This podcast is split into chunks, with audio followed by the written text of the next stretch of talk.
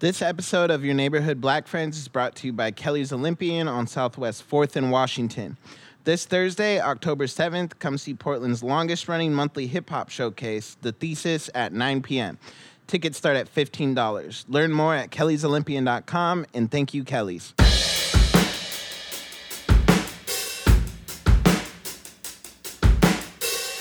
Hey, neighbor. Welcome back to Your Neighborhood Black Friends with myself, Cameron Witten, and my co star, Gregory McKelvey. And today we had an absolutely amazing, fantastic, and kind of long interview with our district attorney for Multnomah County, Mike Schmidt.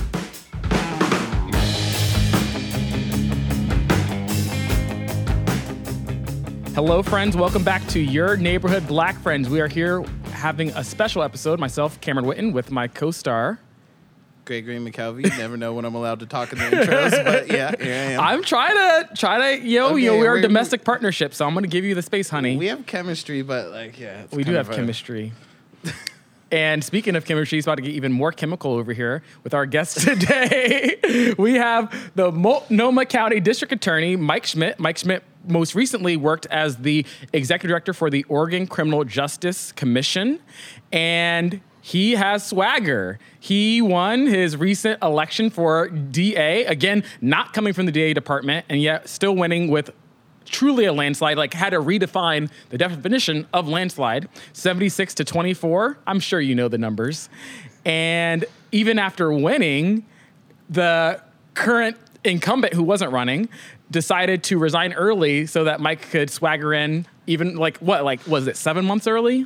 Five months early. Yeah. 5 months early. Isn't that swagger? that's just that's the He platform now you to have to speak. He was on a plane, and they're like, "Yo, you got 17 open murder cases as of right now." Wow. Man, I, I remember day one. I remember it vividly. So, yeah, uh, right? So, May 19th, elected, uh, as you say, overwhelmingly landslide. Uh, I round up to 77%, but 76 is fair. Uh, you but, don't have to. well, that was my firm. But whatever, cool. So, I uh, wasn't there yet. but, you know, uh, very seriously, uh, six days later, George Floyd's murdered. And Right. everything changes. Uh, we suddenly have the chief of police resigning. Uh, and pretty soon on the heels of that, the incumbent district attorney announced that he was going to step down early. And, and previously, he had, had said he would finish his term. Uh, and so the governor gave me a call and said, uh, Are you ready to get started? And I did. I said, Yes. Um, and got in there. And I remember day one, I mean, it really was ground running. I had 550 cases on my desk. I had to make a decision what to do with. We were already 70 days into uh, protests. that the Trump administration had just reignited in this community. Um, and yeah, we hit the ground running. Yeah. Okay. So I know you said you were ready, but were you ready? That was gonna be my question. right. Wow, right? Um, I don't know. That, I don't know that you can be ready for that moment. I mean, and Yeah, know what it's gonna be, right? Like you think you're ready, and you've been planning, and you've been campaigning, and you've got your ideas and what you're gonna do, but But Jan 1 and June 1 are completely different times. completely different. And and one One of the the middle of an uprising. Exactly. Yeah. One of the first things that I did uh, once I was elected was reach out to community members, and I was like, "Hey, I want to build a transition team." Well, I didn't know my transition was going to be six weeks call. instead of six months. I didn't get a call either, but whatever, it's cool. I, I know why I didn't get a call. Mike, you remember our first interaction? what? I do. Yes, Mike Y'all got Schmidt beef? is probably, yes, hella beef. What? Well, he's probably my most high profile prank. it, it goes back. Our, our beef You did goes the high back. school thing. Yes. God So damn it. fun fact I to know about me. hate that he does that. I like be introducing him to my friends, and he does. And for the people and apparently don't the know, smartest guy in Oregon fell This is what it. he does. He goes, they're like, "Oh, hey, it's Mike. Hey, I'm Cameron." And then Cameron goes, "Oh, we went to high school together." And then you go, "What? You went to Westminster uh, Hogwarts?" And they're like, "Yeah." And then and then he goes, "Yeah, the dolphins." And then he makes a dolphin sound, and then leaves. And then you're left wondering. And then you're left wondering, does he not remember the mascot? Did he just completely fuck with me? Or like what just happened? Or is that a crazy person? And he thinks it's an actual All like the nice above. way to be introduced to people. And I'm just like, those people I- don't no, like no, you no, no, after no. that. You No, got no, no. canceled once no, for it is not a nice way. It is a fun way. True. for me, hello. but it's so cringe. How was and it? also, I've been around for it for probably a hundred of them. I would say like two people have been like, "You're fucking with me," and like everybody goes for it. People believe it. I, I left that, uh, you know, we, and, and I was like, no. And he's like, yeah. And then he said something, and he just was so in- insistent on it. And I was like, no, because I went to a small school, and I was like, what? And then, What are but your I felt chances? I did fall for it, and then Was uh, it the Dolphins though? Was your he school- didn't. I don't I think didn't he said. dolphin. I didn't think he dolphined. No, I do you it didn't like dolphin. his reaction wasn't good. Most people like try to like take it with grace so they don't become embarrassed, but he it was uh, like I think we exchanged numbers after that, and he never called me. Oh, stop! I was on your. I was on your other show uh, during the campaign, but. Months later, But he did get me, and uh, but I left that, and I immediately like Google Camera Wit, and I was like, man, that dude's from Virginia.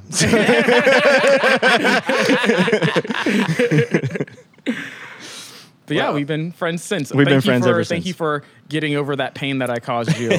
It, it you is got me. pain. You got me. So I'm curious, like, uh, so you come in, you, so like obviously there's been almost somewhat bipartisan, at least at the top, this criminal justice reform movement. Obviously different on the left and the right, but I think everybody has agreed that the mass incarceral system like doesn't really work. So you're elected like with this wave that has existed, like Kim Kardashian's at the fucking White House getting uh, people out of prison with Trump, like in Van Jones. Like, so it's like this weird moment where like everybody is agreeing on both sides, like this is big government or it's wasteful or it's wrong or it's racist, like this coalition that's building. And then you get elected, um, and obviously in a pro- pro- progressive town. Um, and then uprising happens, right? And that I feel like kind of puts some wind, or at least people would think some wind at your sails because it's like, oh, now like you could maybe even take a step further because this massive uprising is happening. And I think you were able to capitalize on that in a policy way and, and be able to make the case on specific policies because they were being made or echoed in the streets as well.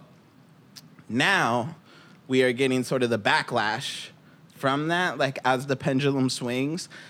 Like how does that feel? Because you can't backtrack right? And you also have your values that are your values but that and it's hard to know like i have i mean there's some polling that we have in different places on different things things have definitely shifted right back towards being more carceral but how do you navigate that? Do you hope the pendulum swings back, which would, you know, sometimes suck because a black person has to die at the hands of the police for that to happen?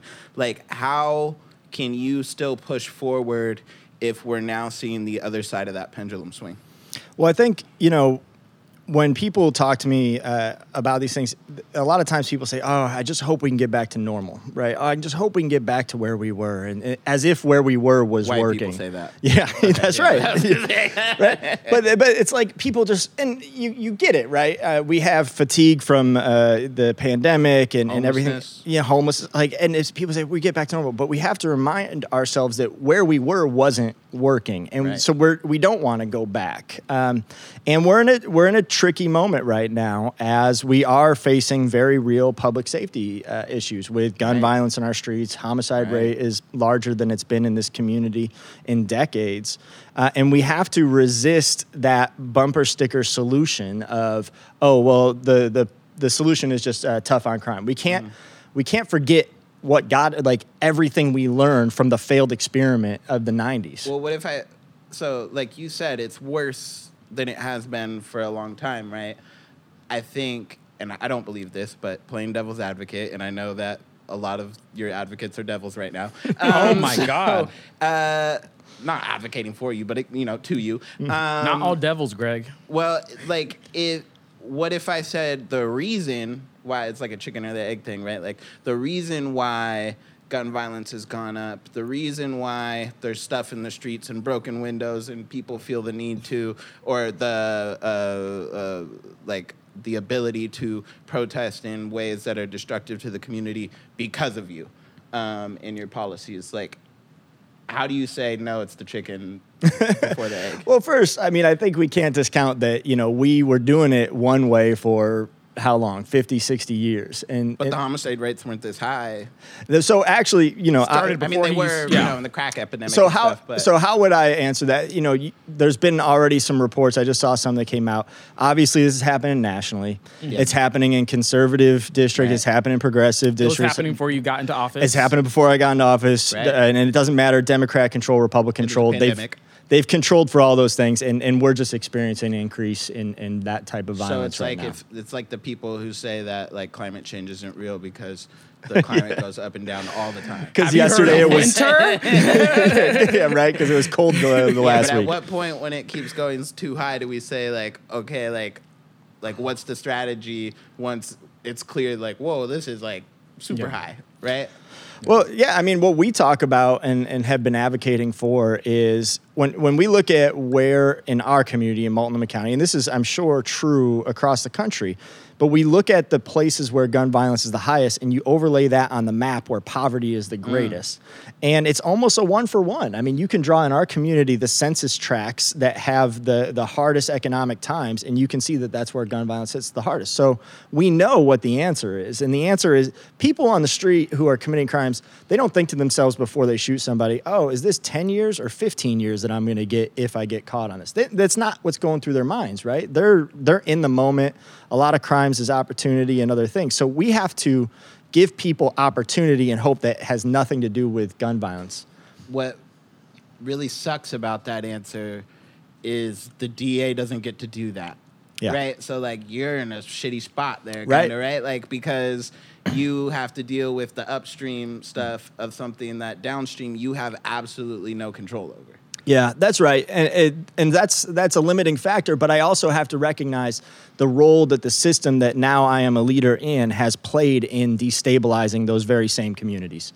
Uh, and that is something I have control over. That is something that I can consider how the policies of this office have hollowed out those uh, communities, especially black and brown communities, sending them to prison, mandatory sentencing, cash bail, all those things, redlining, and I mean, there are other policies outside of my control too that have created those situations. So I can. I can't get fully upstream. I can't fund the things that we know we need to have in those communities, but I can stop doing some of the harmful things that that this system has been doing to them for a long time. Yeah. Okay, so I have some personal questions for you, Mike. These might be the ones that actually make you sweat. Are you ready? Let's do it. So, Mike, you know, as district attorney, you cannot commit perjury. I mean, technically, nobody can commit perjury.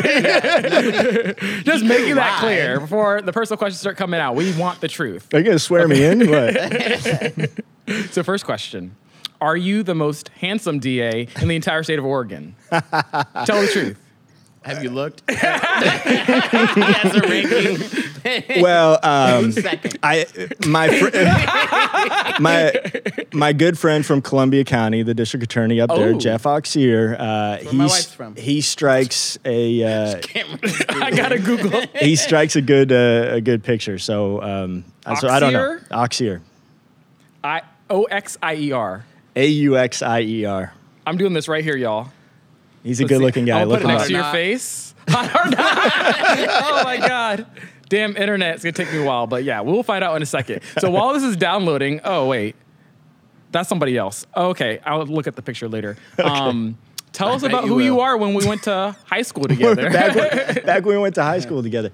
Well, I grew up in uh, in upstate New York, uh, in a, a rural, small little bedroom community called Weedsport. Uh, my dad's a steel worker. Uh, he was a steel worker his, his entire career. Uh, he thought it was going to be a short term job out of. Uh, he did one year of college, um, and it turned out that's how he spent his career. My mom ran a small advertising agency, local business. Uh, and so that's where I grew up uh, in a pretty rural place, pretty conservative place. Uh, upstate New York, unlike the state, is very red.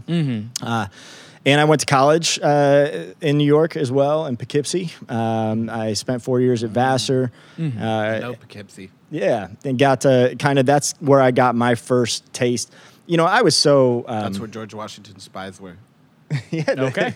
That's I was, Hamilton? History nerd. You get it from Hamilton? I was a you know so sheltered in, in the community I grew up in that I I just was like oh you know the world is fixed the problems are there aren't any and so I went to college and then I was exposed to the fact that that was not true. Um, Who'd you and blink your first presidential vote for? my first presidential vote would have been for, let's see, when did I first vote? I don't know. It would have been for a Democrat, Clinton. It was a Democrat, or Okay, maybe it was that's what I Gore. was trying to get. That It was was trying to Democrat. ask. Okay. It was Democrat. Um, it- I guess it probably would have been Gore. Uh, would have been my first one. But anyway, so uh, went to to college, and, and that's where I kind of Damn, got involved old. in some. Yeah. Well, speaking of an Some activism. truth, I did look up Mr. DA Auxier, and no, like clearly we have the most handsome So I'm DA in the state of Oregon. Sorry, Mr. Jeff. I'm not gonna comment on that. It's not my you can comment. You know you want to, Greg. I'm just trying to coach No, because Greg it's out. someone I don't want to be promoting right now, but, but they're pretty attractive and kind of a firebrand and, and, and dynamic. Kellyanne Conway. No, I am attracted to Kellyanne Oh Conway. yes. You like Candace Owens? because she's objectively attractive. But anyways, I still get triggered when you talk about your feelings for Kellyanne Conway. I like S.E. Cupp the most. Okay. I like conservatives. I don't know. It's- it's. Anyways, um, what did you think you were going to be when you were in college? Well, it's funny. My uh, high school social studies teacher had us all write letters to our future selves, and then he kept them in a box and he mailed them to us Yeah. 15 years later. And, and so I opened mine up, and I uh, apparently thought I was going to be. every- everybody stays in Poughkeepsie. he just looks at the phone book.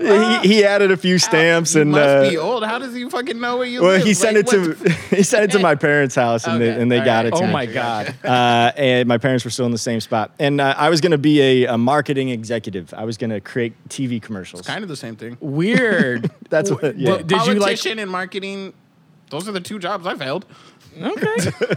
did you just like love TV and you're like, I want to make TV? Yeah, my mom uh, had a small advertising agency, so Oh, okay. from a See, young that makes age, I was sense. in some TV commercials and some radio commercials, stuff like that. Look, Jeopardy he was host even would be- in TV commercials. He Look would at be that. a, I was in TV commercials. Get the fuck out of here. you were? Damn, I missed hella out. TV Man, see, commercials? I had a rough childhood, as no, you I was know. a.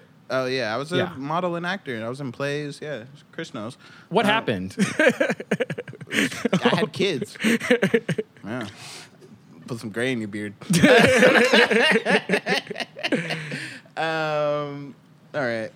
Are you done with your personal questions? Or you still got more personal well, no, I guess I'll I'll ease it back into the work stuff. So from marketing executive to getting into criminal justice work. Yeah, my so first job boring. was a high school teacher. Uh, teaching high school down in, in New Orleans. That was my- Boring, apparently. That was my- in New Orleans. so that was my You a first Saints job. fan? Yes.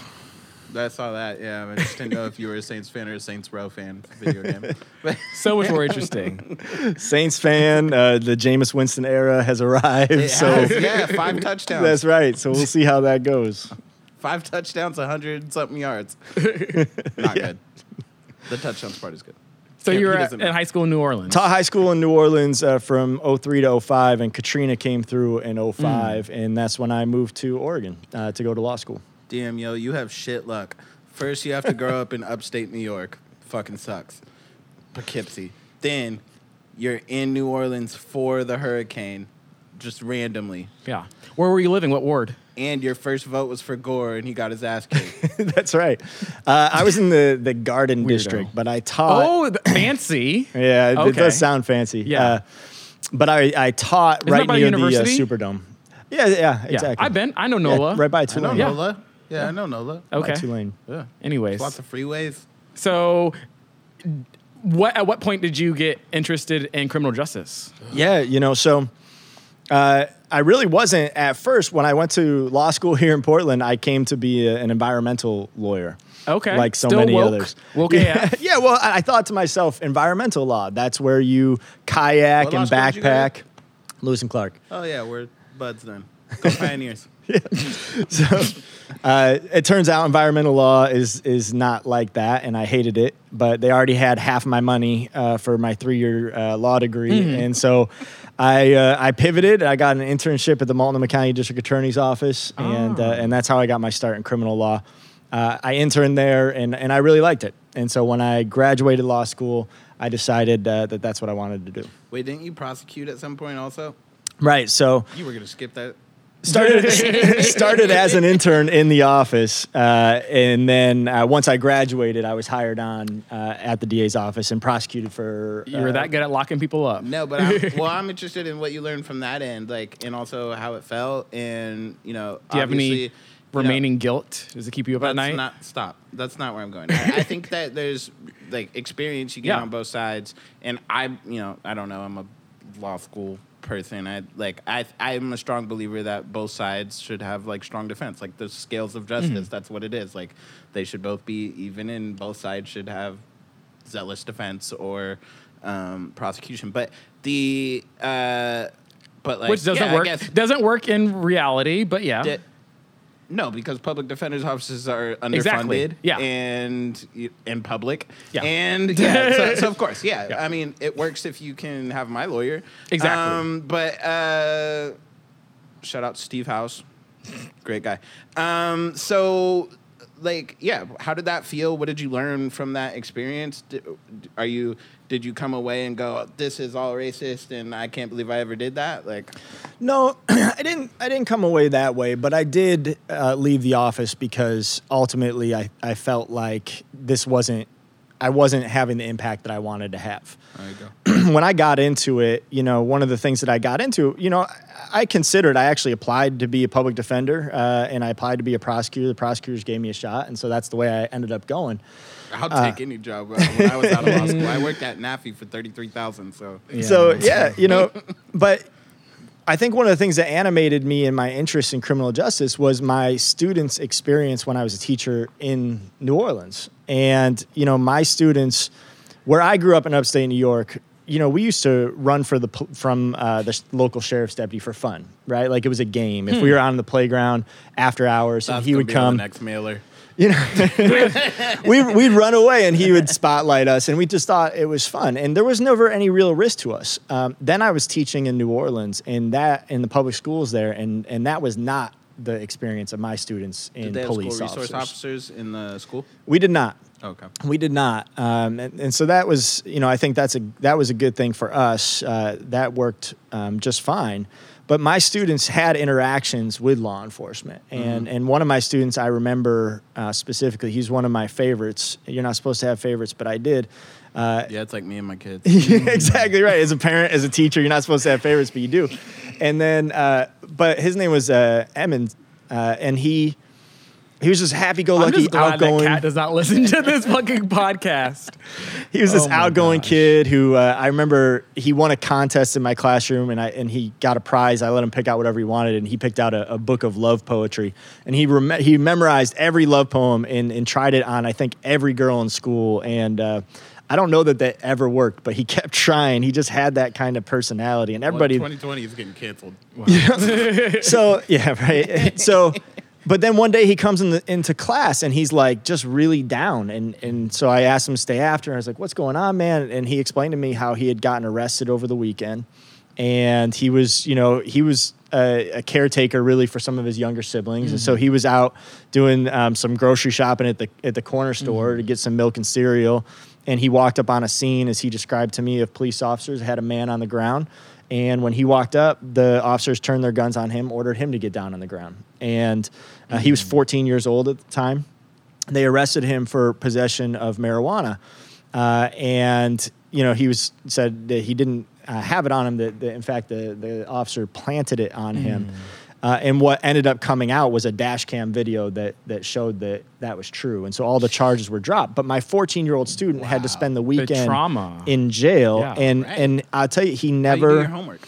Yeah, right. And and and how do you how no, do you what? I'm serious. How do you trust She had bigger worries. How do you trust adults? How do you trust authority? How do you trust everybody who says they're there to protect you and then they they Who didn't? do you call when someone pulls a gun on you? Yep. and so he just he never was the the same student after Yeah. that. He lost his he lost his kind of naive joy, I Yeah. think, a lot. And the innocence. the innocence Yeah. of it. And um, Right. and so that stuck with me when I went into the Multnomah District Attorney's office. That and other stories uh, that I saw my students go through. And I thought, look, if I'm the prosecutor, I can do the right thing. Ooh, Uh, boy. And and you know, I think this office prides itself on that the the ethical treatment of people. But still, after five years. Um, I didn't feel like I was making an impact. I wasn't changing things. You work for the district attorney. The district And I attorney. know it's BS because I got arrested and charged guilty for occupying the world's smallest park. It's literally a park. I stood in it. How is that breaking traffic laws? Just saying. so so we had you a different DA. exactly. Well, right, and that that's exactly right. We had a different DA, and and I felt after doing it for about five years, a little bit more than five years, that um, that I wasn't having the impact that I wanted. And and the DA sets the policies; they set how things go. And I remember being in front of a judge. And uh, this judge in, in our community, he's he's one of these guys who's super smart. Judge Marcus, he was actually known nationally for a lot of his like research and data and his insistence on using those things. And I'm in front of him at a sentencing hearing, and I say, you know, Judge, based on this man's criminal history, you should send him to prison for five years, right? Which was what the law was and everything else. And in one word, he really kind of broke me, and and that word was why. And I was like, uh, "Well, uh, Your Honor, uh, look at his criminal history, uh, and the, and that's the law." And he's like, "Right, right." But um, he just got out of prison. He was in prison before that. He was in prison before that. He's like, "So, do you think it'll work this time?" And I was like, uh, I, why, why are you asking me this? I mean, that's the the law. And and obviously, you know, so then the defense attorney is is kind of feeling like, all right, I got the edge right here. And he's like, Your Honor, you're completely right. That that deputy DA doesn't know what he's talking about. You need to give my client probation. And the judge just looks at him. He's like, he's been on probation like 30 times. you know, Yeah. so that but his point was none of us were asking the right question. What is going to actually take this man out of the life of committing crimes? Years? I, you know, honestly, I don't remember what the judge did because He got fucking I went back. I went back to my office and I asked. I said, you know, where's the research? Where's the data that says sending this man to five years to hmm. prison is the right thing? It's gonna Right. do it. Because I, I just naively thought that that existed. I thought the research existed that we weren't just doing these things randomly. That hmm. that there must be something behind it. And and at the time, with the leadership in the office, I was told go back and tell the judge to follow the law. And you know that research stuff, it's all. Well, I and mean- that kind of broke me, and, and I knew I wanted to get out can't after do that. anything about that with mandatory minimums, which we have in this state, right? Like, and that goes down to a lot of what you have to decide of what do I charge this person with, and not to be a dick or ask you hard questions, but the the so I mean like I'm, uh, fuck. Just ask I it. went to law school. Okay, I'm just saying like you charge somebody up because then they plead down That's right. that like that makes sense, right? That's what they'll tell you. I mean, they won't tell you to do that in law school, but obviously they, they tell you in law school that's what's happening. Um, you- That- like That is one of that is in Measure Eleven has been such a a huge thing there. So my brother actually, uh, they he broke a glass probably in the 90s or something broke a glass he was underage in a club broke a glass threw it at somebody strikes somebody he wasn't supposed to that he wasn't throwing it at uh, the brother you met um, attempted murder um, are you going to face us in court for attempted murder or are you going to plead to assault every person in the world is pleading to assault. No good criminal defense attorney is going to tell you, yeah, sure, risk 25, right? Or take five in probation or something like that, right? So, like, Yep. is that has to be part of your strategy, especially with people that really are violent and we don't have a way to abstract them from society in their worst moments. Um, like, so do you do that and how and why and like how do you like is how hard are those decisions? I guess is my basic question. Yeah, so I mean, you're exactly right. Mandatory minimums shift the power from the judge to make sentencing decisions to the prosecutor. And essentially what you're charged with will ultimately dictate what you end up getting for for your case. And we have broad discretion as prosecutors to make those charging decisions. Um, and so, you know, I like to think that it doesn't happen in our office. Uh, and it's something that we're going to talk about and work on. And I think it's hard to write the policy because you have to look at every case by case, fact specific, and statutes. Um, but so, you know, we are aware, you know, I think as prosecutors generally, it definitely happens. Absolutely. It's something that we have to protect against. But I'll tell you, it's really challenging. One of the things that, that we're struggling with right now is massive caseloads due to the pandemic, and that's true of public defenders, prosecutors. What do you mean due to the pandemic? Like courts being slowed? Courts being slowed, cases not getting out, um, and and just quite frankly, you know, being under resourced and have been for a long time in this uh, community, and that's again true on both sides of, of the fence. Uh, and so we have big caseloads, and the incentive there is to do what you're talking about, which is I can resolve a case faster if I charge it hard and plea it down. Right. That's how you can manage a really hard caseload. Now, Right. we that is not uh, a strategy. In fact, I think anybody in my office will tell you s- explicitly that, that that's not acceptable, and they wouldn't do that. after, Yeah, Do yeah. street interviews. you go. Yeah, you should. You should. They would tell you. Um, but I worry about that. I worry about when caseloads are high and people are strapped and resources are tight, and we don't get to spend the time with the cases that we want to spend on them. Uh, you know, that's the kind of thing that can slip in. Uh, and and I think nationally, it's been shown absolutely with the work of John Pfaff and others who have looked at this that that does absolutely happen. Uh, let's talk about um, the other side of the coin. We've sort of attacked this from a lefty point. Um, uh, the let okay. Let let me be another devil's advocate. Um, Oh, Greg is loving this. Well- that's what he lives for is to argue both sides. He don't even give all a I shit. listen to is conservative talk radio. Like, Lars Larson and I are friends. Like, yeah, it's it's weird. Um, so, uh, and I'm just like more left than I'm even willing to admit publicly. Um, so, but the um, my question is that people will drive around or be told by their friends and you see the comments and the emails and stuff. Portland is a shithole. Um, you're we're not and and part of it is because people have been allowed to run rampant um, and there are serious crimes happening in our community and nothing is happening like what would you say to the people i think we all agree here like nobody's going to advocate for jeremy christian to be released right so that's like that's what i would ask an abolitionist one um, but but like to um, You are the like, some worst. restorative justice Why do you always got to jab Christian. people in the eye? Well, I, because the, I like digging deep. So, like, I guess my eyeball. question is, if you're not of the right, I don't think these people are necessarily right wing. My mom is one of them. She works downtown. She's a liberal Democrat. Your mom is perfect. Don't you dare say anything about her. she works her. downtown, and she says, "I'm super sad about that elk. I loved that elk." And Mm-hmm. I'm like, that is weird, but she will like tear up about the elk.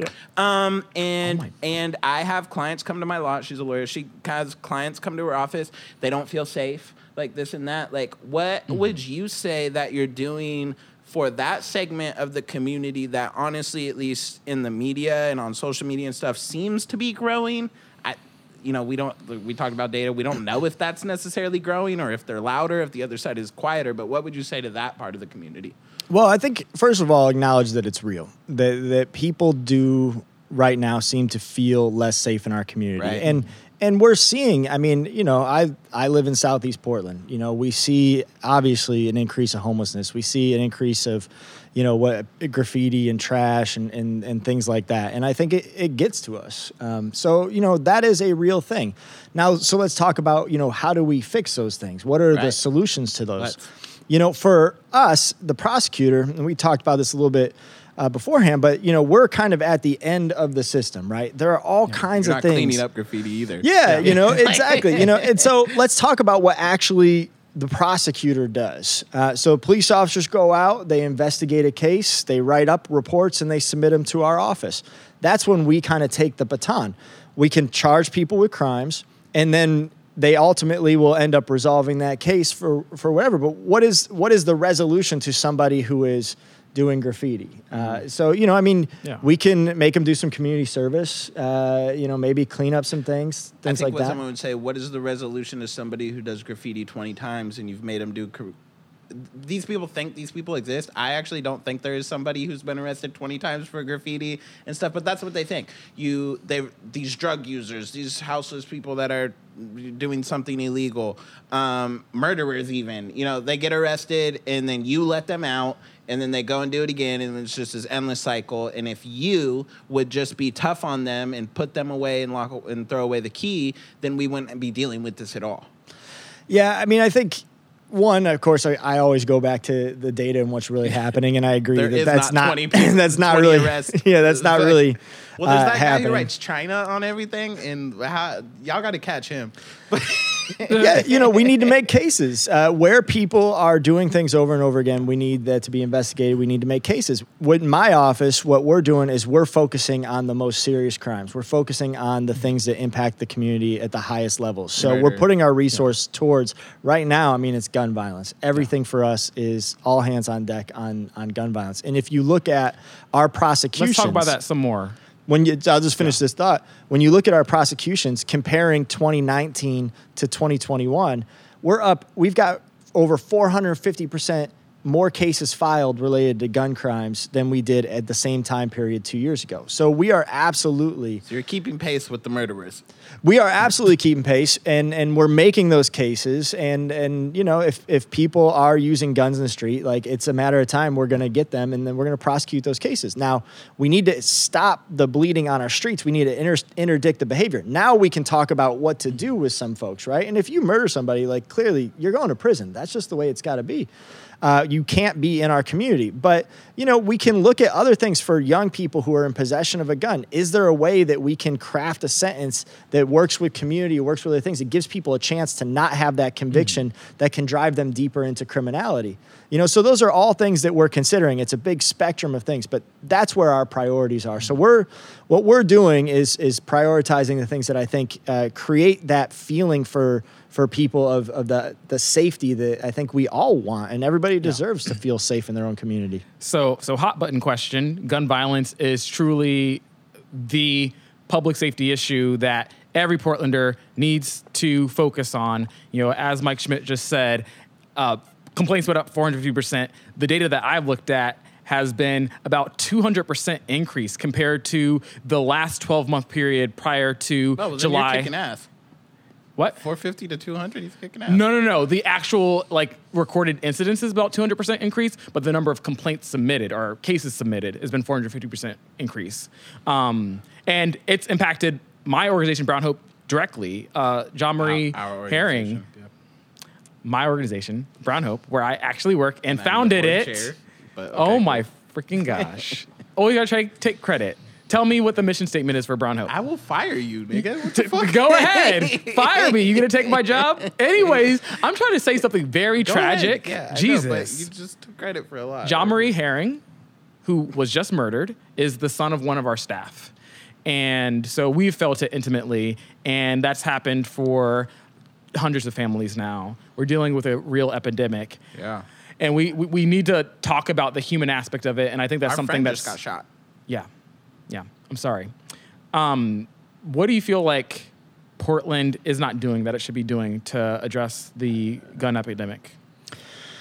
Well, you know, I think people have uh, woken up to the fact that we do need to make front end investments. We need to get upstream of this problem, and that's going to be the long term trajectory and, and strategy. We're, we're not going to solve gun violence with additional prosecutions and arrests and things like that.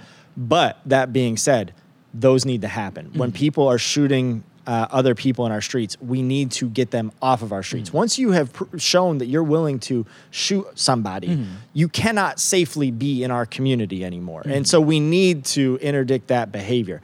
So, you know, we know it has to be an, an everything along the continuum strategy. We need investments in communities that are going to give people hope and opportunity and jobs and things that are going to dissuade them from choosing uh, to, to be in that life.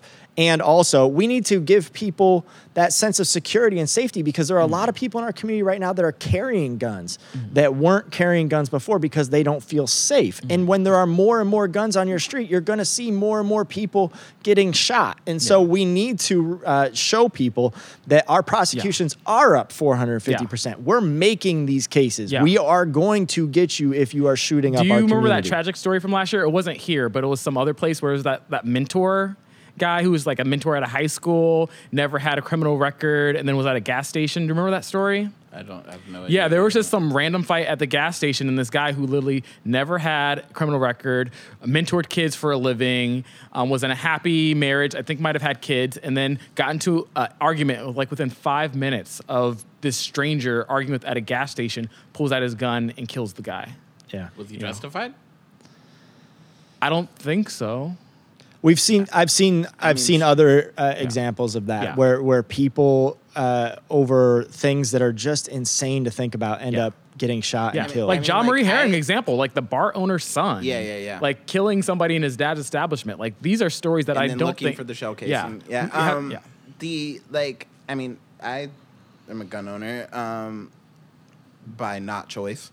Um, like I would love to not be. I would love for guns to not exist, but like I have home visits Mm-hmm. from the right and cops and um and, and like um and, and but like if somebody came in and was like i'm taking your tv i'd be like take my fucking tv bro. Like as long as you're not taking my kids like you don't even have to know i have a gun. Like i don't care. Take my ex- i don't have anything more valuable than even the worst criminal's life and i say that then to say putting back on my left hat for Lake what you said. Lake Oswego so dangerous. I live in Mountain Park. Uh, the uh, but it, is actually dangerous. There was cops in my neighborhood yesterday. Um, so uh, at my door, 1 a.m. because someone's car got broken into. So Oh. take that. Carb. Okay. Um, except for it wasn't true. I have a zoom. I have a camera and there, nobody broke into anybody's car. Um, so oh my god! I love how you said that so low octave that no one could hear it. no, I have a crazy neighbor who I know is not going to listen to this. She calls the cops all the time, and her car alarm went off, and she and the cop knocks on my door, and he says, and he says, "Did you hear when the car alarm went off?" And I was like, "Yeah." I looked out my window to make sure it wasn't one of my cars, and then he goes, "Did you see a bunch of people running around in masks?" I love. We have an audience right now who's just rolling their eyes at Greg. I was like, no, there were not a lot of people in masks. I have one of those ring cameras. I would know. No. And then they pulled over my DoorDash driver. Uh, and they, Oh and they were like, we're staking this out. Oh my and God. you came in here and we. it's not your department. You don't have to worry about Oh my Um, goodness. okay, putting my lefty hat back on. You said uh, you commit a crime uh, like that, you can't be on our streets. Uh, Got to say that. Everybody, I think, agrees with that. Um, but those people, disproportionately black. So, like, that Shooting other black people. Yeah, shooting other black people. Yeah. But that sucks because then what we're saying is if you're willing to do this, you have to go.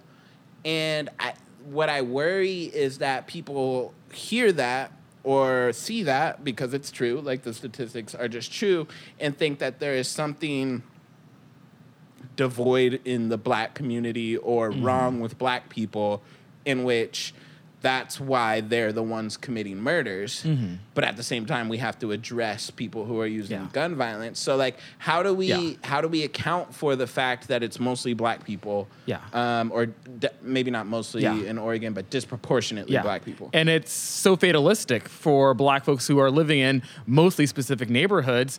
Either you are the one who gets shot or you sh- get shot and you disappear forever.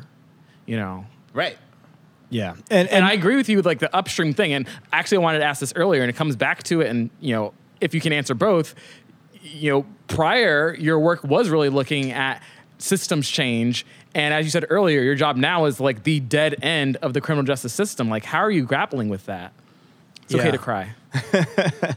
Well, you know, a, a, public defender friend of mine uh, up from New Orleans, he was up here the other day, and he was talking about some of his clients and and what they say to him about this, and and I think this is the this is the challenge is is people uh, in communities where they lack hope, they lack resources, they lack investment, they have historical and generational, you know, displacement and poverty and all these challenges.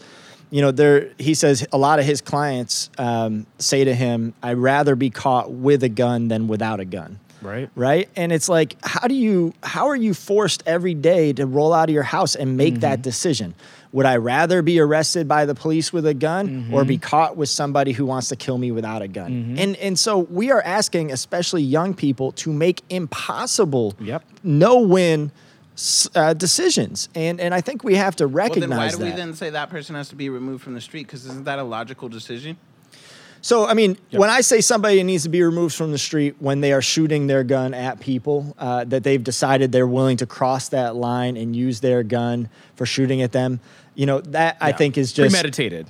Yeah. Yeah, but there's an elephant. There's an elephant. There's an element. Uh, an elephant in the room. But there's an element of pre self defense Yeah. that I think people in gangs think of, right? Like, Yeah. if I don't kill this person first, they're going to kill me. Um, and so you look like the aggressor because you killed them or they killed your friend. You know, like that cycle exists also.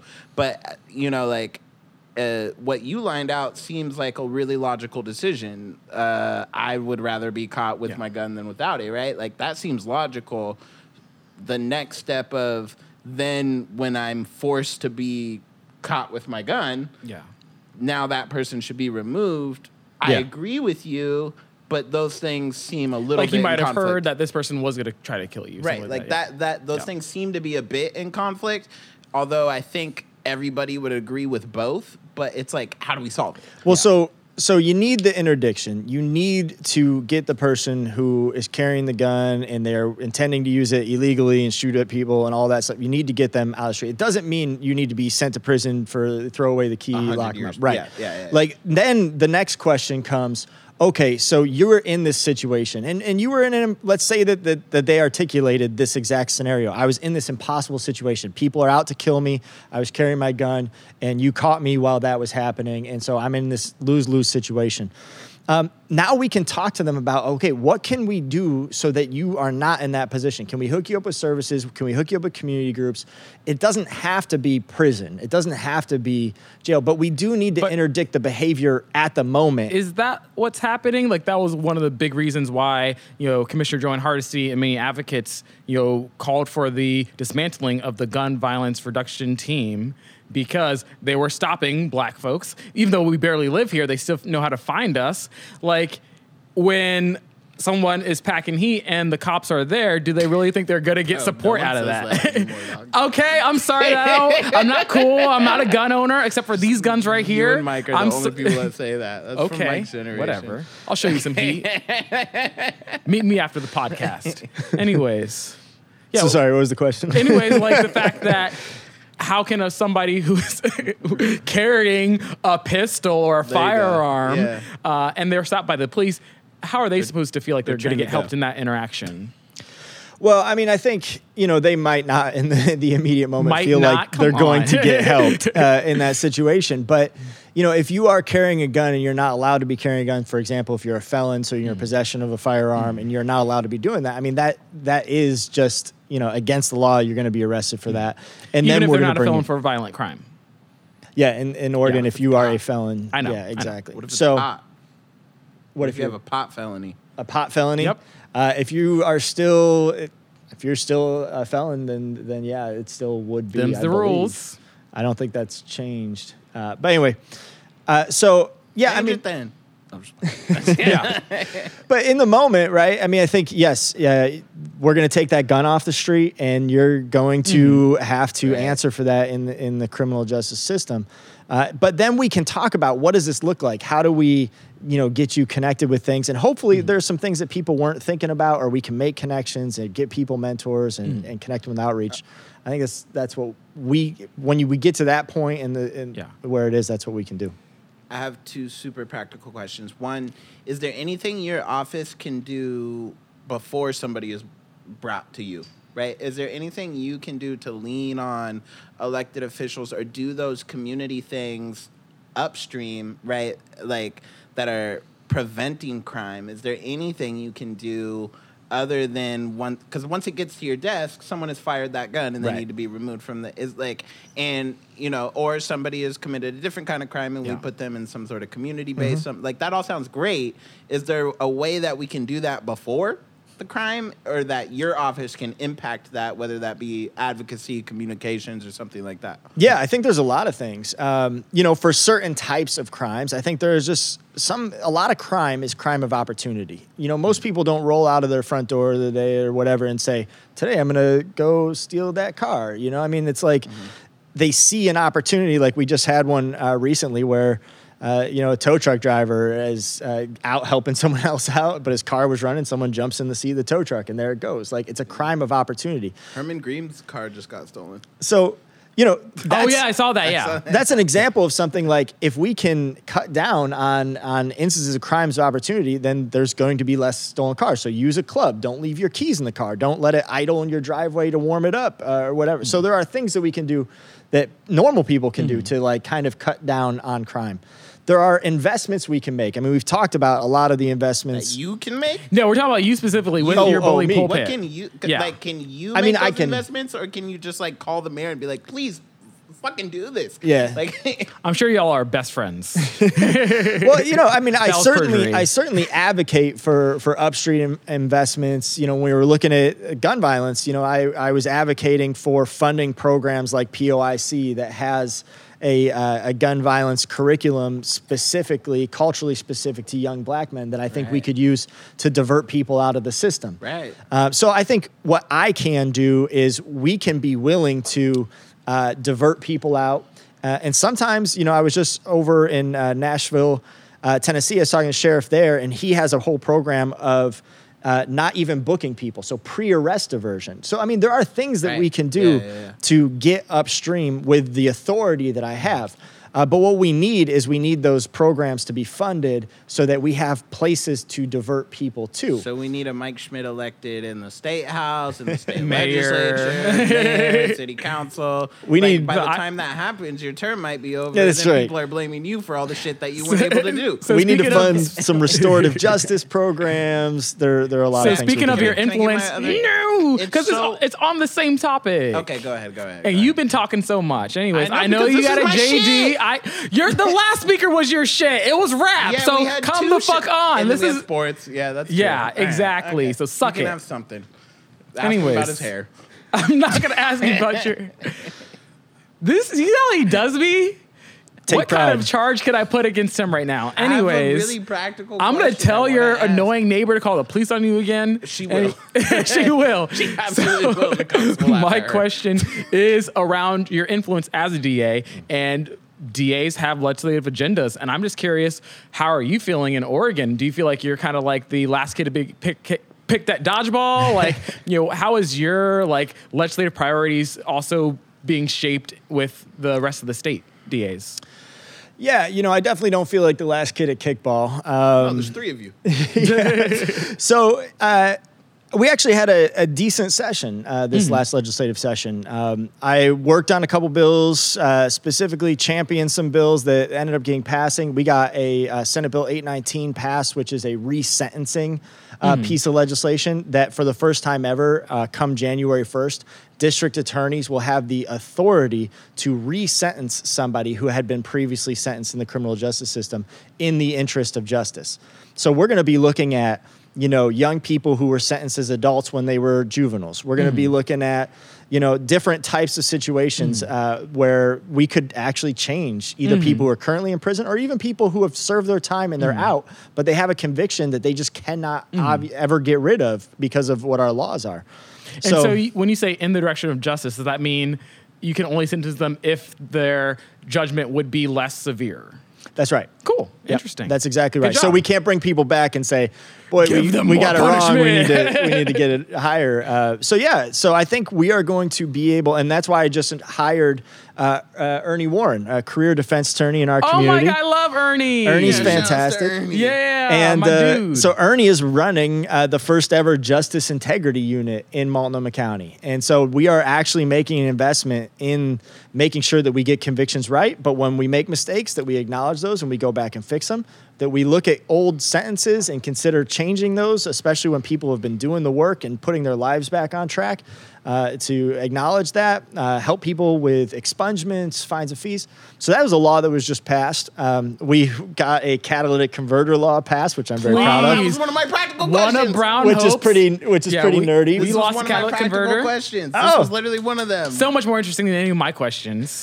it was gonna be, what are you going to do about catalytic? Converters? we converters? literally there there was a bill in this legislative session. It was at the request of the Multnomah County District Attorney. My neighbors are getting hit with this. And, uh, We and hit. what we did was we made it so that you cannot uh, sell catalytic converters without the paperwork to just anybody. You need to show up with the VIN number that you got it from, yeah, but your when I went to license. Do they have that in windows Vancouver? Tinted, they were like, "Do you want it at legal level or above legal level?" And I was like, Yeah, Holy shit! Eleven. Shit. Every place I've gone to get my windows tinted said that. Disgusting. Oh, for Windows tinted, not Yeah, catalytic yeah, yeah, converters. nah. okay. What- what the- Sorry. Why would I be selling my? I took it off myself. And how about in Vancouver? Do you know? Well, so I believe that Washington State was also considering similar legislation Mm-hmm. to uh, make it so that we're trying to close the black market for catalytic converters. Yeah. Uh, and so now you can So only weird. you can only sell them or buy them. And and this is actually a tried and true strategy. There was a time when people were stealing bleachers at high schools and scrapping the metal. Uh, there, you know, somebody asked. Huh. me Back in your day? Actually, yeah, back back in my day. Don't insult us of the same age. so the idea actually came from one of my deputy DAs, uh, Kevin Deemer, who's been working on these Shout out to crimes. Kevin. Shout out to Kevin. And and he said to me, because I, I went to him, I was like, Kevin, what do we do about the catalytic converter thefts? He goes, Mike, you ever notice how nobody steals beer kegs? And I was like, uh, no, I guess that's true. Like you see them sitting on some side of someone's house or front porch, and it's Mm-hmm. just out. And he's like, yeah, nobody steals beer kegs because the recyclers aren't allowed to take them. Only brewers can take mm-hmm. kegs to be recycled. So it's the same exact idea. Great. Only people who have a right to or have a, a catalytic converter because they're an auto body shop or mm-hmm. whatever, they're the only ones now that will be able to scrap. Isn't catalytic it the converters. weird gunk inside that they mm-hmm. want? It's anyway? the it's the precious metals. okay, so you're talking about really positive thing. stuff. Wait, hold what, on. what- what- you Fine, got the do your last one. thing. Do your thing. No, is it on the same topic? It's still about legislative stuff, which is boring. It's so, fucking boring, dude. I yawned. Um, so the Do you want to uh, be my new host? You want to be a new co-host? Thank you. Bye, Greg. It was great to have you here. where uh, where are the guns in our community coming from? I wondered this a lot because like I when I, like I divulged. This is a different subject. yeah, it is. Can I? Can we finish talking no, about that the shit is legislative so stuff? fucking boring. Oh my gosh. So my question. We only have like ten minutes. My question. We have more time. Okay, I have a time is an illusion. too, then. Anyways, All right, a- you can ask yours after that. I want to wrap up legislative stuff. Um, was there anything that you were actually butting heads against other DAs across the state around? Yeah. That's a good question. Yeah, I, No fucking. I, I testified in support of uh, legislation that would have ended mandatory sentencing uh, in Oregon, and, and that hit a brick Measure wall. 11? Measure 11. Yeah. Yep, I testified as as well as uh, the DA in Deschutes County and the DA in Wasco County. We all three testified in support of a bill that would have just changed it from mandatory sentencing to to give the judges back the discretion to presumptive sentencing, and and that hit a brick wall uh, with my colleagues They at, at in Measure ODA. 11 three times. I beat them all. Proud of you. Anyways, back to your. So that was that was that was probably one of the biggest things that that we didn't end up getting. Um, uh, non-unanimous juries, bad, um, racist. People can look it up or whatever. Um, if the legislature decide, uh, I'll do a quick rundown. Um, Oregon and Louisiana were the last two states that were allowed to elect people with non-unanimous juries, and it was specifically done so that they could silence the voices of black jurors or minority jurors. If there was one or two people on the jury that disagreed with the decision, the person could still be found guilty. The Supreme Court decided that that was racist, including Brett Kavanaugh, and that we couldn't do it anymore. And then the, uh, but they said that for the people that were already locked up on non-unanimous jury convictions, that it's up to the states now. Um, the attorney general has the discretion to not oppose relief for those. Uh, she's not doing that. Um, but our legislature has the ability to um, vacate those convictions and allow for retrials of those. It would be good timing for that if it wasn't COVID because drugs are now legal and stuff, and your courts would be more cleaned up, right? I would assume. Um, if that happens, actually, first, should that happen? And secondly, if that happens, how will you review those cases and based on what? Yeah, so uh, the legislature has uh, potentially a decision to make uh, whether or not they want to apply the the Ramos ruling uh, retroactively to people who have exhausted all their appeals but they're still incarcerated, uh, and I think that should happen. I think that the, the that is something that they should take up and, and consider. And you know, when you look at, I think right now in Oregon we have somewhere around twelve thousand or so people who are currently incarcerated. Obviously, a smaller percentage of those uh, would uh, actually have a, a, a non-unanimous conviction. So I mean, Yeah, it's yeah. it's also doable for you know for that for that group of people. Most of them are in, I mean, not most of them, but uh, the highest percentage of them would be in your jurisdiction, though. Yeah, I mean, think I've identified about 80 cases. Yeah, just just numbers, right? Uh, Multnomah County has approximately 20% of the state's population. We're the largest county in the state, so uh, it would stand to reason that we would have the largest share of, of those types of cases. Yeah.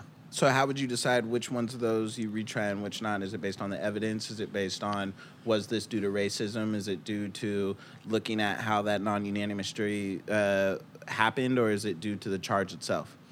I think you look at a whole host of factors. Uh, you look at, you know, first of all, what the sentence was. I mean, how much of the sentence has this person served already? Are they have they already served two thirds of the sentence or three quarters of the sentence? Does it make sense to go through trial, put victims back on the stage or back on the stand so that they can go through that and, and go through that re traumatization? What does the victim want? What do they think about? Uh, what our office should do. You know, what evidence still is there? Could we retry the case? So there's all kinds of questions that we'll look at case Would by you case. ever retry somebody who has served their entire conviction? I don't think so. I don't think that makes sense. Sex crimes? Well, so when you say serve their entire conviction and, and sex crimes, you know, uh, for some of those carries a lifetime registration, and so you know we would have to look at that and whether or not that made sense. Great. Um, last last practical question. I swear. Where are the And guns? then there's coming- an elephant question. Get ready. Okay, Where the where are the guns coming from? Because I, you know, have divulged that I was a gun owner. I like had to go through all these fucking hoops, like, and it was. I'm telling your neighbor. I'm not even. Yeah. Oh, she knows. I'm the protection. um, but uh, like, uh, like it was expensive. All the things that come with it are expensive. Bullets are hard to find. You have to go train yourself. Like I did all the responsible training stuff and like all this stuff. And I'm like, how are people just having guns? Like, and I was like, if I shot somebody with my gun, I feel like I would be caught with blood on my hands. Um, like, so how is this happening? Where are the guns coming from? Are they being sold black market? Are they coming from other 3D printers? Are they being, yeah? Are they 3D printed? Are like what? Where are these coming from? Well, I think first and foremost, uh, the the stats I've seen on on gun sales are just through the roof. I mean, they have oh my god! It was so long increased. to get my approval. they've increased by huge percentages across the country. I don't know what it is here locally, but a huge increase. So there's just way more guns on the streets. And we people who see- can legally buy them probably can just sell them on the black market. Yeah. we do But the serial number would be on it, right? Right. Well, we do see straw person sales where you know somebody who can legally buy Hmm. a gun will go in and buy it, and then they'll transfer it to somebody who cannot legally buy a gun. That happens, uh. Yeah. and and that gets investigated. Uh, so there are definitely black market guns. Um, there are guns that get stolen out of people's cars when people Hmm. leave guns in their cars. That's a that's a big point of when they get stolen, or in their homes, home break-ins, things, situations like that. So a lot of stolen guns end up on the street and getting passed around. So, Greg, you're part of the problem. Uh, ghost guns, 3D printers, you know, that has That's in our community. that is in our community. It has not hit us as much as I've seen and talked to my colleagues down in California, but it is Why do they call them ghost guns? they're called ghost guns because can't find 'em. they're um, they're printed right, and so there's no serial number on them or anything like that. And you, there was no registration to get Yeah. it. There was no nothing. Yeah. Just they just gun. they just yeah exactly. So there's just way more guns on our street now than there there ever been, and so they find their ways into the black market, into the people So who am I part of the use them problem? with harm. I mean, Oh. when you look at uh, safety of uh, people, um, people who own guns in their homes are actually more Yeah, likely to be the everybody is also victim. Uh, well, not I didn't. You know, uh, it sounds like you took the courses and you do the right things. I'm sure you have a gun safe no, but and I a mean, trigger like, lock. not and- everybody has the same threats as me, or even Cameron, or you. yeah, You That- the most. yeah. there's, there's been a lot of there have been a lot of that. Uh, Stats don't lie, Greg. But Sorry. Yeah, but stats, DA's advocate over stats here. Are, but I'm not just random black person, right? Like I'm twenty thousand followers, verified blue check black I'm person. sorry. The stats are the stats. Yeah, but they don't. They don't. They don't screen for that. Anyways, so I will have to butter you up before I ask this elephant-sized question. So again, I'll remind you that you're handsome. But big question. It's really about moral philosophy and how you justify your job.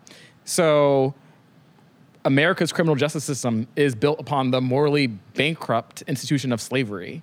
Um, that's the reality of this entire system as we know it. Like prisoners literally can become slaves because of Not what here. our constitution. What? Not here. Not here. Okay, not here, but yes, but still, the criminal justice system is built upon this idea that criminals can be treated exactly the same as slaves, not just inside the prison, but even after leaving the prison. The way that you are seen by society as trash, as deplorable, as less than human.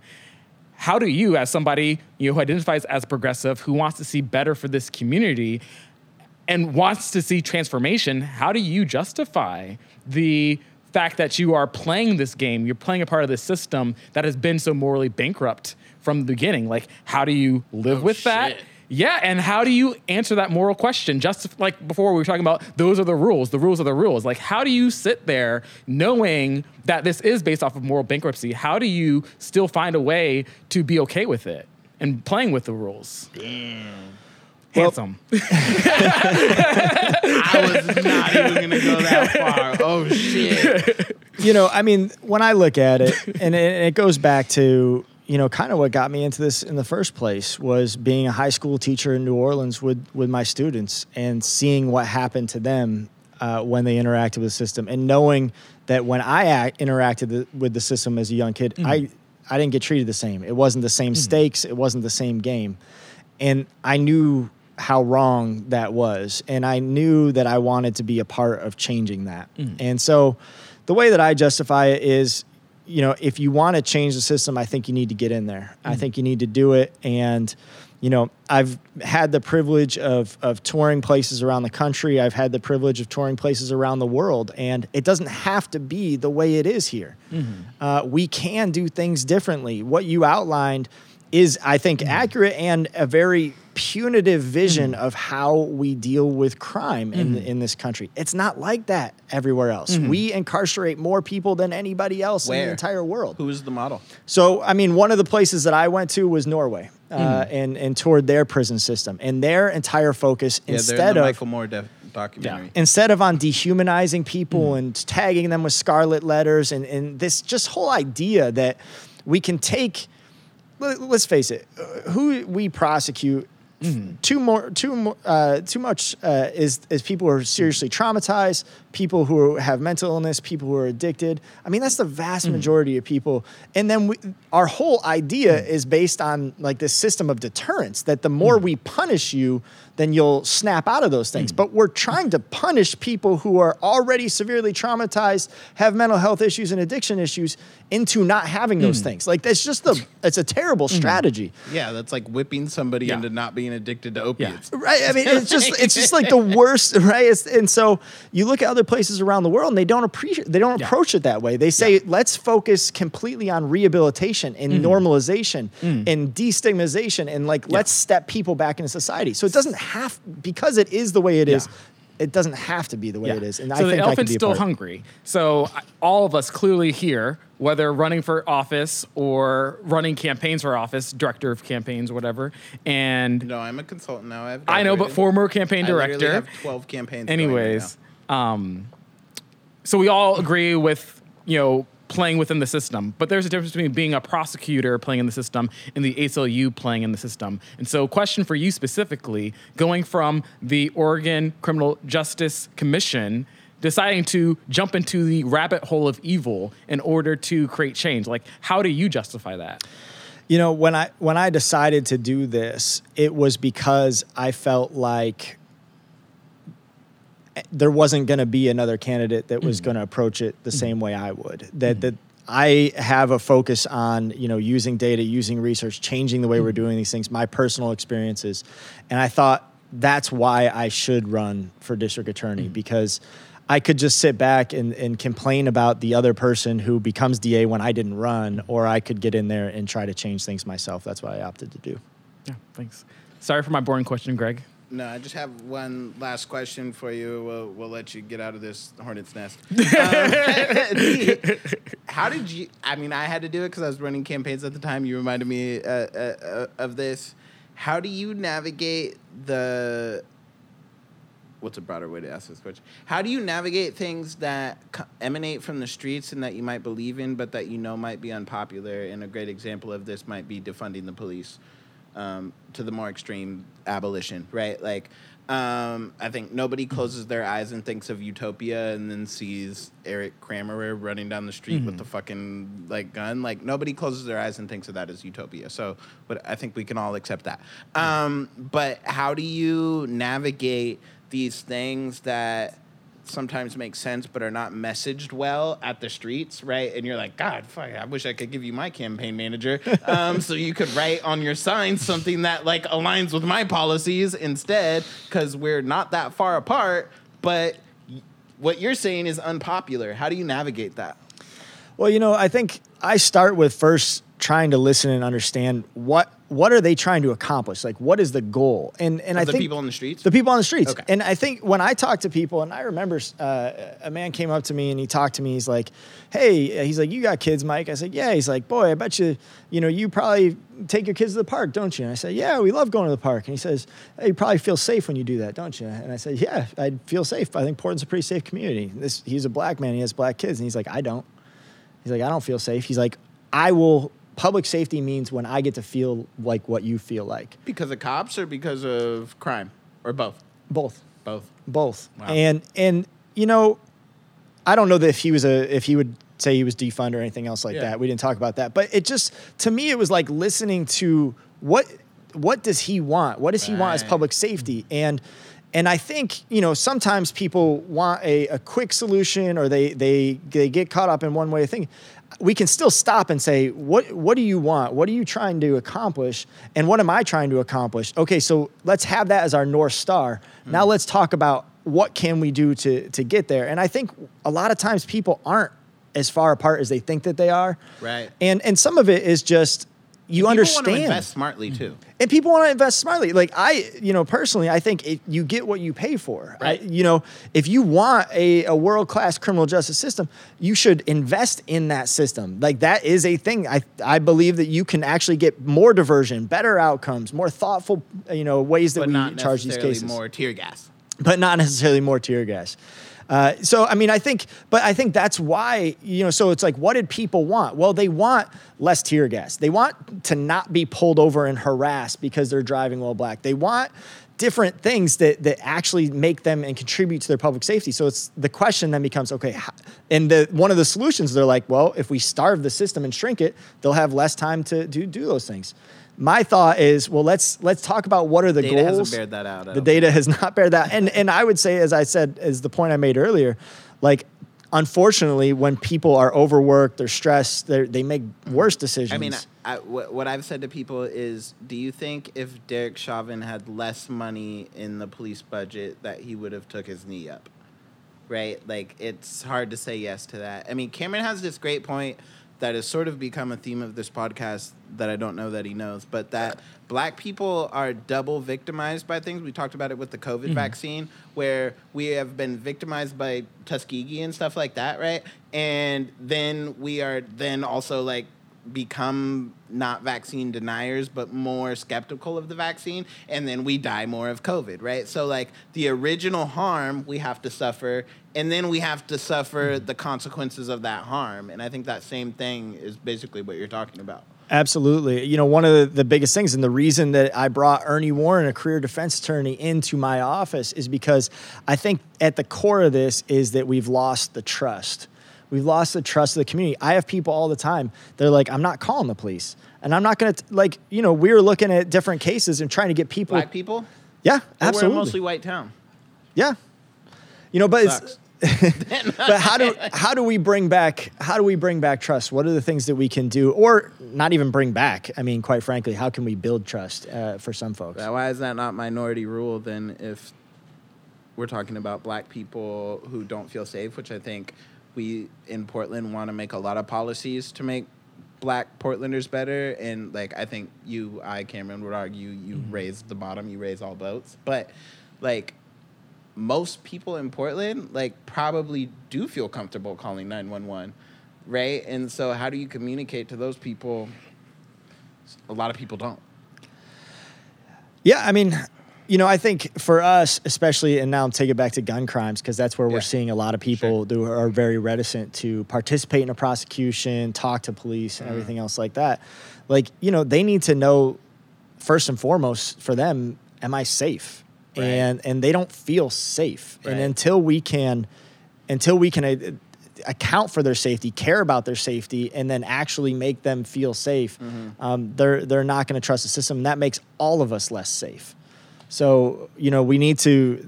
I think that's a fundamental thing we need to to build on is is to build trust uh, into what we're doing. Well, you're a great interview for a politician. yeah. And so thank you, District Attorney Mike Schmidt, for being here today on our podcast. Um, we did not pull any punches, and Yeah, but you, you took it have all. Proven you have proven why you won by a landslide. And I always love ending our interviews on a human note, and that's especially important because you are an elected official, and too often our jerk citizens will see you as a ro- robot as an object and it is always important to, to remind folks that every elected official in our country these are real people with real lives. So let's end on a human note and i'm curious to, to hear from you. How have you been finding joy throughout what's been a stressful term and a stressful two years Yeah, you know I'm blessed with uh, two young boys. Uh, I find a lot of my joy there. Which one's your favorite? oh my god It depends I feel the- bad for every on parent the who has to come on this show because you make it uncomfortable. I'm a parent. What the? I don't have a favorite. I have a favorite based on times of day, day. Yeah, it goes it goes up and Who's down. had a snack and who hasn't. Um, but I, I find a lot of joy with uh, with walking, uh, going for walks with, with my boys, my wife, and, and we walk around our neighborhood. Uh, you know, every single day we go for walks, and uh, and so that is great. And you know, you know, as uh, in the professional role.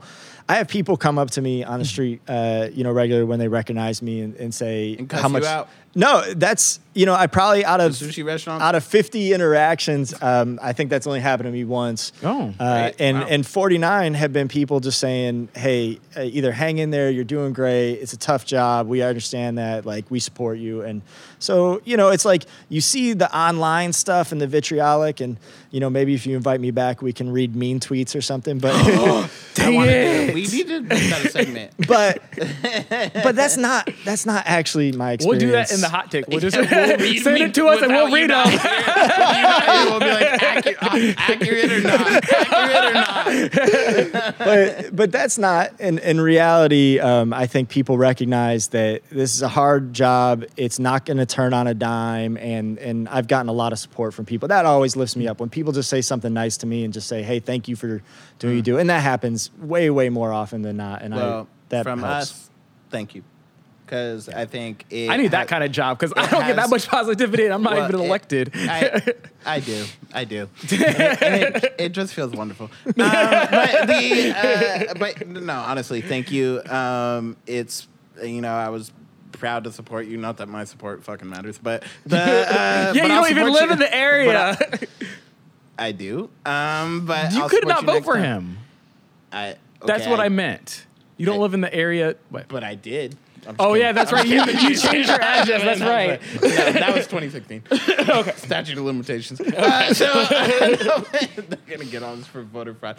Um, pl- uh, we usually do a the plug your shit. Uh, I, I don't know if you have a Crime Stoppers. To Where do people find you and more Oh my about that or Crime Stoppers? I don't care, whatever it is. Well, uh, so we are going to be uh, rolling out a bunch of data dashboards. We're working with a university uh, out of Florida who's worked with other offices across the country. And by the end of this year, I imagine we're going to have 20 or 30 dashboards out there. By the end of my first term, we'll have 50. And so, people, I want to make this the most transparent system that exists in Oregon. And so, go check out our website, uh, bookmark it, stay up on it because we're going to keep rolling stuff out there. mcda.us. Great. Thank you, Mike Schmidt. Stay lovely, neighbors.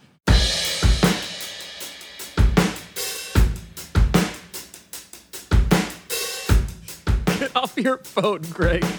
Greg, we have a hot take to do, and this is documented and going in the hot take.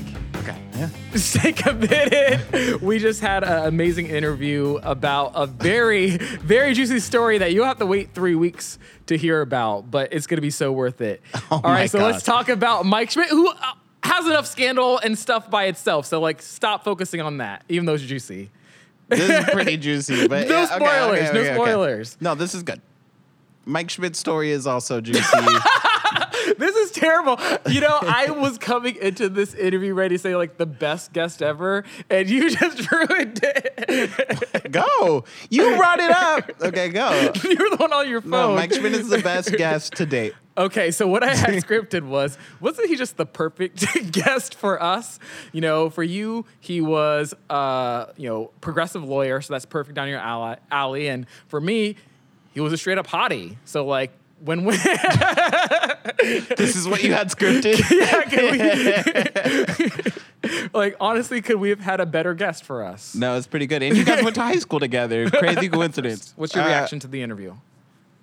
One, I mean, I don't envy that job. Right? That I wouldn't like- do that job. I still stand behind my final questions to him about like you're basically su- supporting the the evil process. But again, some people they they want to get into the belly of the beast. Well, it would be better. It's obviously better to have people like Mike Schmidt than even his predecessor or like, you know, what we have had, what we have in many other counties. I agree. I just know that that's that's not me. Yeah. Um, someone's got to do it. I know. And I again, I, get it. wouldn't- I get There's it. not many people that I would pick that would be better at it, right? Um, and but it is like a hard line, and like, uh, and I like that he was willing to go into it of the Yeah. conflict, you know, internally and externally Yeah. of being somebody who has seen what this system has done to people. And then the thing is, what's really hard about that job is because you are getting what comes to your desk Mm-hmm. and you can't really necessarily impact what police are sending you, you are getting you know things that have already been impacted by race and Mm-hmm. inequality and economic inequality and stuff by the time it gets to you Yeah. and you know and you you sometimes those people have committed crimes Mm-hmm. but like you know i've said this a lot with when it comes to like drugs is an easy one. You know people in white neighborhoods and kids and stuff are smoking just as much pot. Um, i mean statistics show this and sometimes on worse drugs like cocaine are doing much more or you know when i grew up molly and mdma and, and ecstasy and shit like that like well, I I'm still upset because you were dissing my lingo what was the lingo? What I was talking about packing heat. Uh, yeah, I mean, what is the new hip term for packing heat? it just sounds. What is- nobody? I don't know if that has ever been like actually. It's like the hello Rock fellow metal? kids meme. Like what is it? Uh, got a strap. That sounds so sexual. To It does, me. yeah. I want to keep with packing heat. uh, but let's talk seriously about gun violence. The part that I wanted to talk about that was really harrowing, I wanted to actually pull up the story that I had mentioned around the mentor who killed somebody. And this was a New York Times article that came out last year. But the way that that article started, New York Times, fuck, where is it? Okay, so the way this article started, come on, New York Times. It started with an afternoon stop at the gas station. Two customers began exchanging angry stares near the pumps outside, and no one can explain exactly why. That led to an argument, and it escalated quickly as one of them pulled a gun, and they struggled over it, according to the police. Because of that The interaction. mentor pulled the gun, or no, apparently the other guy pulled the oh, gun. so this guy's still in the clear. It feels like. But still, so one of the things that the police uh, said in this article, let me try to pull that shit up. I mean, if somebody else pulls a gun on you, is that really a homicide? I mean, like. Well, basically, what the article said was that instead of us responding to incidences of gang violence, we're Mm-hmm. now having a s- talk about surprise encounters that we never have seen ever before. Right. And like that's the, the point of, of this article was that you know the gun violence that we're seeing today is unprecedented. It is Right. nothing like we've ever seen before, and COVID is a huge part of it. Like the social, emotional, behavioral health issues that we're dealing with right now is leading to this crisis in the street. you know, I think, and there's been studies that kind of go on both sides of this, uh, but I, you know, just. I, I feel like the pandemic certainly has something to do with it, and we're on pace now in Portland to have the deadliest year ever in Portland. And the last time was in the 80s where we saw like the crack epidemic and stuff like that. Um, there it seems to me that the pandemic has to be a main cause of this and i think the we talked about this when we met on the weekend but the devaluation of life um and and and I, I uh, and not having a lot of other outlets, not being able to go to other places, and then also the economic anxiety and um, stuff that has happened from the pandemic. I just, you know, like we talk about you have to put kids in programs or have programs for kids and stuff. When kids can't do anything else, this kind of happens. And also when they're reading and hearing about death and experiencing death, mm-hmm. especially in the black community from COVID 19, mm. like it sort of you know, you value life less in all of the conflicts or uh, tragedies that have happened in human history, from like the plague all the way to World War II and stuff. Like, there's always a, a increase in in how or decrease in how people value life. Yeah. It's harrowing. It's harrowing. So um, grateful that you know Mike Schmidt and many others are working on it. And yeah, you know, I hope folks that are listening like don't ignore the gun violence epidemic that's happening in Portland. Well, I think it's really interesting also where Mike Schmidt, like when you say working on it, he can only work on it from the end of, and this is what we talked about, from the Yeah. end of the tracks, basically. Like Yeah. it's not, he can't, you know, invest in housing and stuff like Yeah. in jobs and programs and stuff. That's not in his purview. Yeah, it's rough. You know, I think this is one of those areas where, like, yes, we have a lot of critique of the police and of criminal justice systems, um, but you know, we're we're having to. This is like someone gets in a car crash and you have to send them to the ER. Everyone hates the ER. ERs cost a shit ton of money. This is the worst place to do like health work. But if we're gonna save someone from dying, Yeah, the ER has to to be open. house. Right. And so yeah, I feel like you know right now, D, you know, Da Schmidt is an ER doctor when it comes to gun violence, Right. And I'm glad that he's there. Yeah, it's, it, you know, you want good doctors in the ER, but you want less people going to the ER too. Exactly. Yeah. Boom. I love that analogy. Okay, so where do we start? Uh, do you want to start with the op-ed? Do you want to start with the? Let's start with the op-ed. They all go into each other, but I think that's the right chronological order. Okay, Mingus Mapps. You know, I'm I'm gonna say we want you on the show, but you're making it so hard. I fuck with Mingus the person. Um, this op-ed was probably not it. Not yeah. Um, I, and just from a like strategic standpoint, I'm just like, what is the actual goal of this op-ed? Like, what was it meant to accomplish? But yeah, tell our listeners what the op-ed is. I, honestly, I don't know how to explain this, but there was an op-ed that just came out. Let me pull up the date. Chris, do you have the date? September 19th. So just a couple of days ago, but of course you're listening to this in the far future. Um, so about a month ago, this op-ed has come out, and he starts it off with a, a, a really, really critical point that he needed to make. As a black man, Since no, since January 1, I have served on the Portland City Council, just so you knew that. A job that obliges me to tell the people of Portland the truth. as history shows. Yes, so that, we needed that. We needed that, you know, um, setting to be painted for us. It's Por- illegal to lie to a cop. Yeah, Portland, we have a gun violence crisis, which we can all agree on. Right. So, you know, uh, okay, so just stating facts at the beginning, really important. And basically, It goes downhill from there. yeah. It was hard for me when we get to this place where he says, as a black man, I can attest that it's. So- oh, wait, actually, I need to start earlier than that. So he's talking about the Portland police. And uh, Portland and regional officials have a bad habit of vilifying. So, Portland, so accusing the entire city of Portland and regional officials of having a bad habit Represent Portland. of vilifying our police for political gain. So wait, the entire city is getting political gain by vil- anyways. Too many plot holes. So, police are people who have dedicated their careers to serving the public. But wait, wait, wait. There's not a plot hole. This all checks out because as a city commissioner, he's obliged to tell the people the Because truth. he has what nine months of experience as a city commissioner. So then says, as a black man in Portland, I can attest that it sometimes it is sometimes difficult to love and serve a city that does not love you back and does not have your back. I didn't know this was a love letter to Portland police officers. well, you know, it's really hard to love a city who just elected you uh, with a pretty convincing margin. And like, I, it just, when you say it doesn't, the city, again, the entire city doesn't love you back, you just got elected, No, bro. no, no, no. He's talking about the police. So he's saying to dear police officers with love. It oh, is- that it's hard for the police when the city doesn't love them back. Mm-hmm.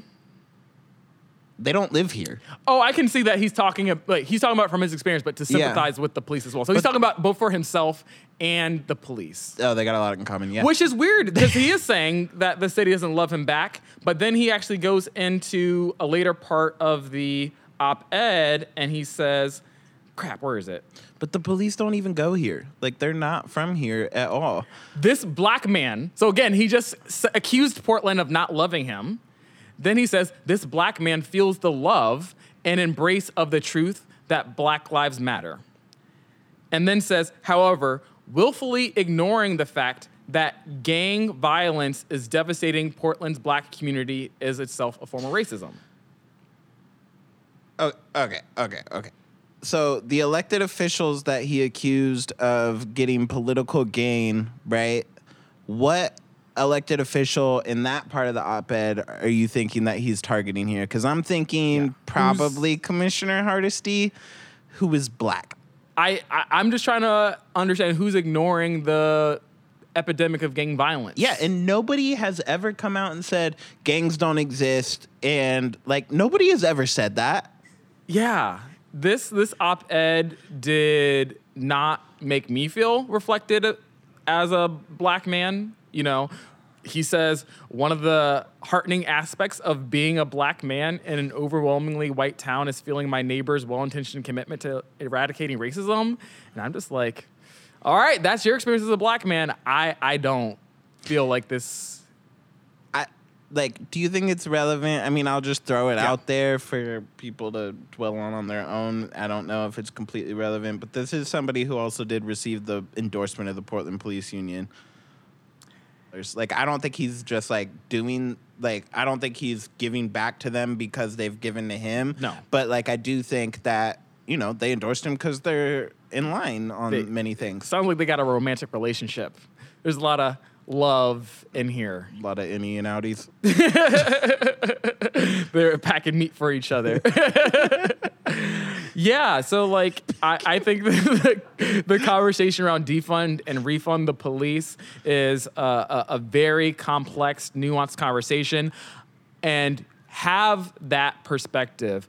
I think this was a huge disappointment to have the first, you know, black man elected to city council in decade in a decade to use his identity as a black man in this way and really completely erased all of the real pain that black men in the city are having around police. So it was just really weird to, to forget why we're having these conversations in the first place about racial justice because black men are suffering. And yet, this article doesn't talk about any of that. It's really talking about, as a black man, I love How many times was George White Floyd Portland. mentioned? zero, absolute Right. zero.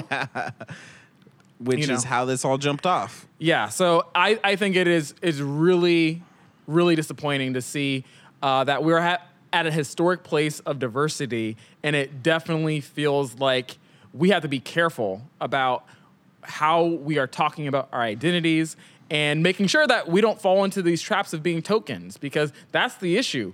The black community in Portland is very divided on how to Right. move forward and respond to gang violence because a lot of folks again while we do need ER doctors we need folks who are addressing the crisis as we goes but we have never ever ever actually had a real plan of action and commitment to addressing the upstream the down the, the upstream problems And that's what we've been crying for and demanding and organizing for since we've been in Portland. And so it is very upsetting that the voices of the community that have been trying to be heard for so long to address this gun violence epidemic, which starts way before anybody gets their hand on a gun, instead of talking about that, which black people overwhelmingly want to talk about and want to see real support, right. you're using your identity to silence all of that and ignoring the fact that that is what's happening in the black community. The epidemic is much bigger than the gun violence. That is just a symptom of the deferred justice that city of Portland and this country has refused to show to us. And once you get to the point where you're willing to point a gun at somebody and pull the trigger, yeah. a lot has gone into that, right? Like, yeah. and unless your explanation is, yeah, black people are violent or criminals by nature and stuff like that, then which is racist, right? Yeah. And I think that is some people's explanation. Yeah. Uh, then your explanation has to be that there was a lot that went into this, and so that's what we need to address, not the end like result. Yeah. Well, speaking on that, there's a lot happening in public safety uh, since the op-ed was released. So uh, there's going to be a vote. It's going to be. It will happen by the time that this podcast comes out around the Portland Street Response. And the Portland Street Response, again, was a pilot that was in Lents for about 12 months. And there was a big fight that happened earlier this year where three to one, the men on our city council voted against uh, increasing support and scaling the program. Um, and now we're doing a much smaller version moving forward. And we're going to see what happens. But that's, uh, you know, you know, originally in May, they were looking at $3.6 million to scale Portland Street Response, and now the amended budget is to spend a million dollars. And I mean, this is something that uh, at least in theory, is like widely supported um, by the community. Um, even the people who are, um, you know, have different opinions than us on gun violence and stuff have said, you know, yeah, there's a different response in policing, and police aren't perfect. And this is like that solution that um, not every instance has to be a police officer sent to somebody's house, right? Yeah. And maybe an armed person with a gun, the same person that pulled you over uh, over texting and driving, or the same person who pulled you over for no reason, mm. or the same person who just uh, was at a protest beating people, or mm. the same person who shot somebody in a different instance, might not be the right person to intervene in a mental health crisis yeah. or domestic violence. Uh, and that just seems like common sense. And uh, all Americans agree what we should send to any situation is experts. If you were having a surgery, you would want want somebody who's an expert on that surgery to perform the surgery, uh, not a cop, right? Like, yeah. so cops aren't equipped for all situations in our society, and that's like an easy thing to admit, you would think. Yeah. Complicated, and I'm, I'm at least glad to see that City Council is supporting an expansion of Portland Street Response, but we definitely need to make sure that we don't see what happened again earlier this year, where Portland Street Response has been piloted for a very long time. It definitely, and again, we're dealing with a lot right now in this community, but given the amount of attention towards public safety, I really hope that we don't have to wait another six months to see investment in scaling this program because it has a lot of potential both in Portland, but to inspire new models of public safety across the country. Stay lovely, neighbors. Goodbye. Goodbye.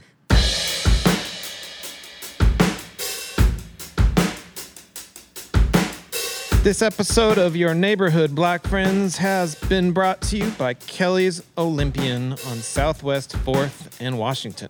Learn more about Kelly's at kellysolympian.com.